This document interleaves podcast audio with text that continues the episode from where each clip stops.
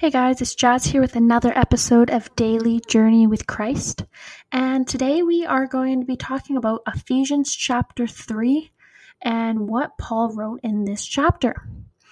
A little bit about today is today's actually been a really good day. I got through my first final of the week and I have two more tomorrow and I probably should have studied more than I have, but I've realized that my relationship with God and my mental health is more important. And so I got some studying in and yeah, overall I just got a lot done. I got some cleaning done. I got some singing and dancing and worshiping in today.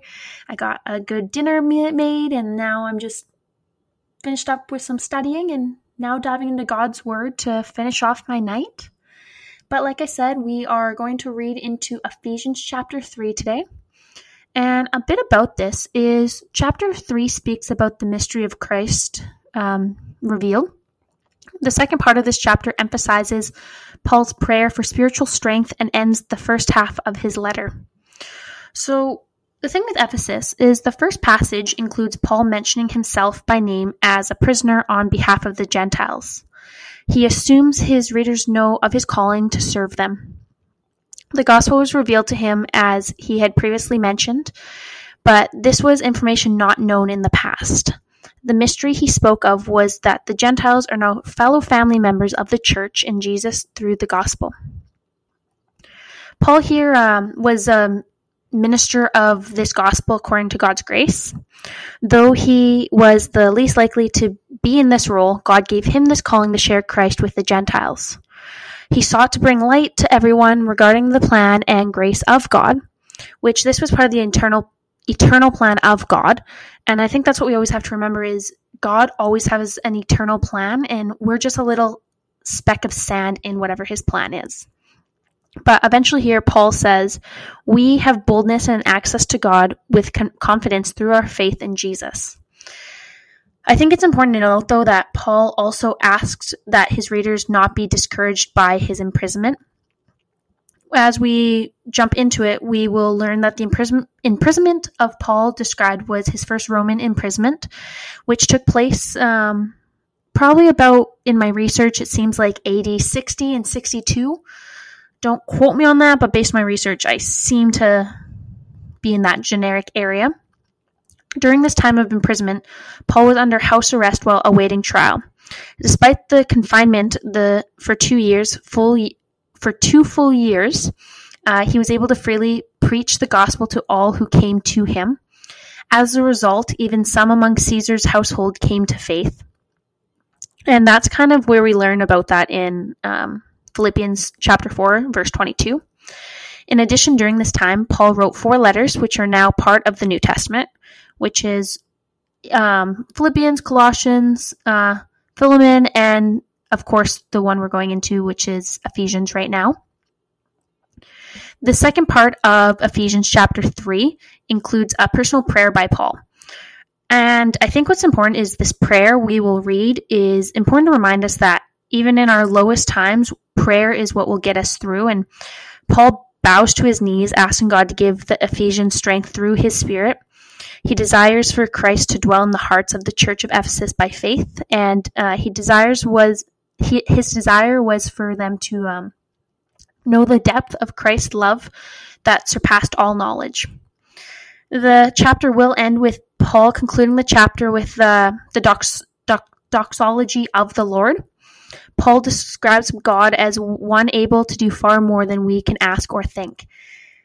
And I think what's really important of this is to realize that we are never probably going to truly understand the world. We're probably not going to truly understand the overall picture because the only person who can actually understand all concepts is God, since He created all things. And all we can do is, He only gave us so much for our minds to be able to, con- not concept, our minds to handle and be able to, con- what's the word I'm thinking of?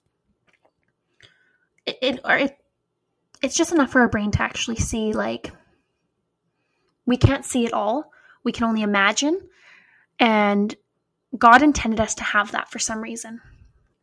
But anyway let's actually read into Ephesians 3 now that we kind of have some history there and we kind of have an idea of what is happening in this moment. So, Ephesians chapter 3 says, For this reason, I, Paul, the prisoner of Christ Jesus, for the sake of you Gentiles. Surely, you have heard about the administration of God's grace that was given to me for you that is the mystery made known to me by revelation, as I have already written briefly. In this, then you will be able to understand my insight into the mystery of Christ, which was not made known to people in the other generations as it has now been revealed by the Spirit of God's holy apostles and prophets. This mystery is that through the gospel the Gentiles are heirs together with Israel, members together of one body, and sharers together in the promise of Christ Jesus. I became a servant of this gospel by the gift of God's grace given me through the working of his power. Although I am less than the least of all the Lord's people, this grace was given given me to preach to the Gentiles the boundless riches of Christ, and to make plain to everyone the administration of this mystery, which for ages past was kept hidden in God who created all things. His intent was that now, through the Church, the manifold wisdom of God should be made known to the rulers and authorities in the heavenly realms, according to his eternal purpose that he accomplished in Christ Jesus our Lord. In him, and through faith in him, we may approach God with freedom and confidence. I ask you, therefore, not to be discouraged because of my sufferings for you, which are your glory. For this reason I kneel before the Father, from whom every family in heaven and on earth de- derives its name. I pray that out of his glorious riches he may strengthen you with power through his Spirit in your inner being, so that Christ may dwell in your hearts through faith. And I pray that you, being rooted and established in love, may have power, together with all the Lord's holy people, to grasp how wide and long and high and deep is the love of Christ and to know this love that surpasses knowledge, that you may be filled to the measure of all the fullness of God. Now to Him who is able to do immeasurably more than we all ask or imagine, according to His power that is at work within us. To Him be glory in the church and in Christ Jesus throughout all generations, forever and ever. Amen. And that is Ephesians chapter 3. I think the one thing that's kind of standing out to me right from the get go is the verse here that says, And I pray that you, being rooted and established in love, may have power together with all the Lord's people to grasp how wide and long and high the deep is the love of Christ. And I think that's really important to realize is like, if you don't know God, you don't know what love is. And if you think you know what love is and you don't know God, you don't truly know what loving God is. And I think this is really important for us is because in the society we live in is sometimes it is hard to love every single person you interact with.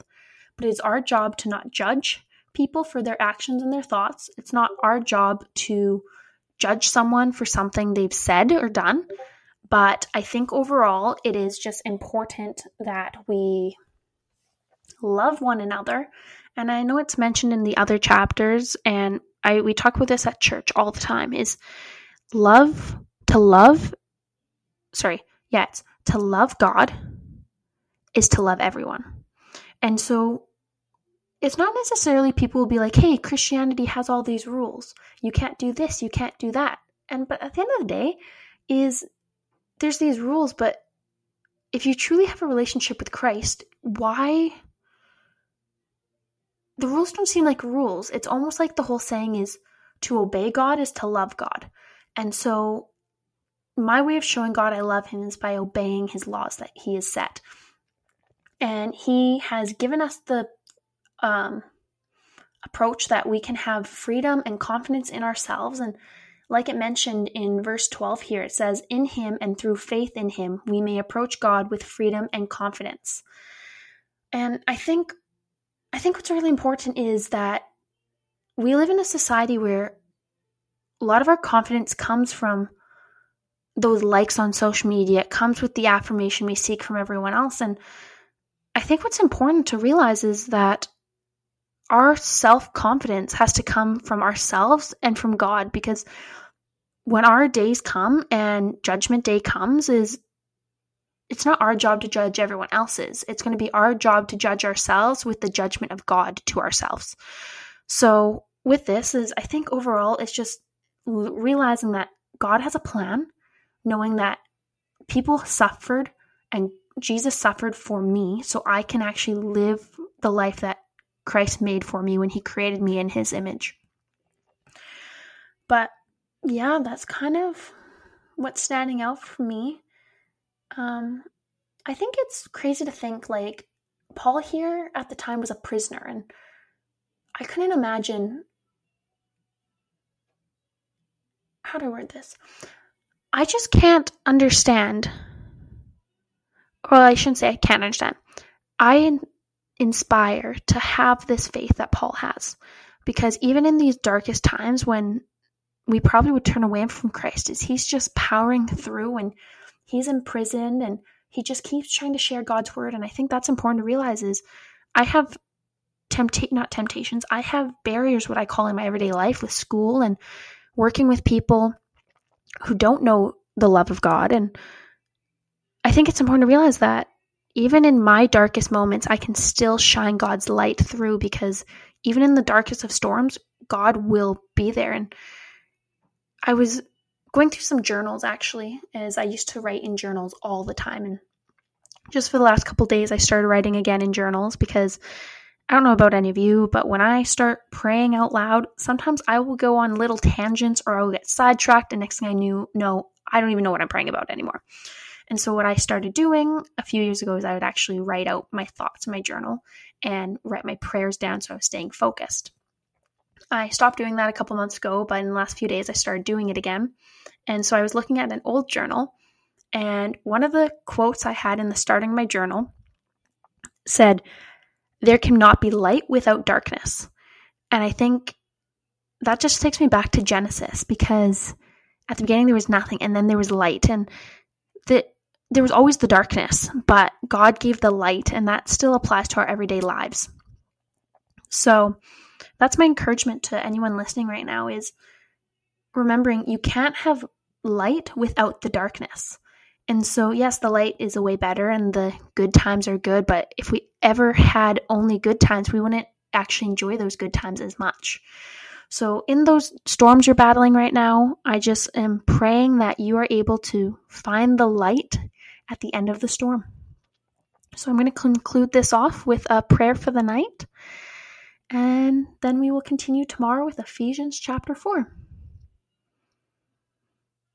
Hey, God, I just want to thank you for the day and thank you for the peace you've brought to me today. As I know I had a lot of anxiety going into the day, and I just pray that you're able to continue being with anyone during exam season right now that you are able to give the peace and wisdom and the encouragement that people need to realize that they've put in the effort to study, that they know the information, that you're able to help and support and give them the strength to find that right filing cabinet, as I say, of information in our heads. Thank you for allowing me to be able to share your word today and dive into Ephesians chapter 3 and realizing that even in the darkest of storms, like Paul here, while being a prisoner, there's always hope and joy in you and in the word you've created. I want to thank you, God, for um, being. I want to thank you, God, for being the person you are and giving us the strength and courage to keep sharing your word and be confident in who we are, and that we are able to continue praying that everything can be rooted in love when it comes to people who don't know you yet. And I know it can be a lot for us, but please give me patience, God, for those people who don't know you yet, and just being able to pray over them and plant the seeds in their hearts and life that they need. Thank you for tonight, and be with all of us as we take a breath and close our eyes for the night. In this I pray in your name. Amen. So that concludes today's episode. But join again tomorrow as we read into Ephesians chapter 4. Good night, everyone.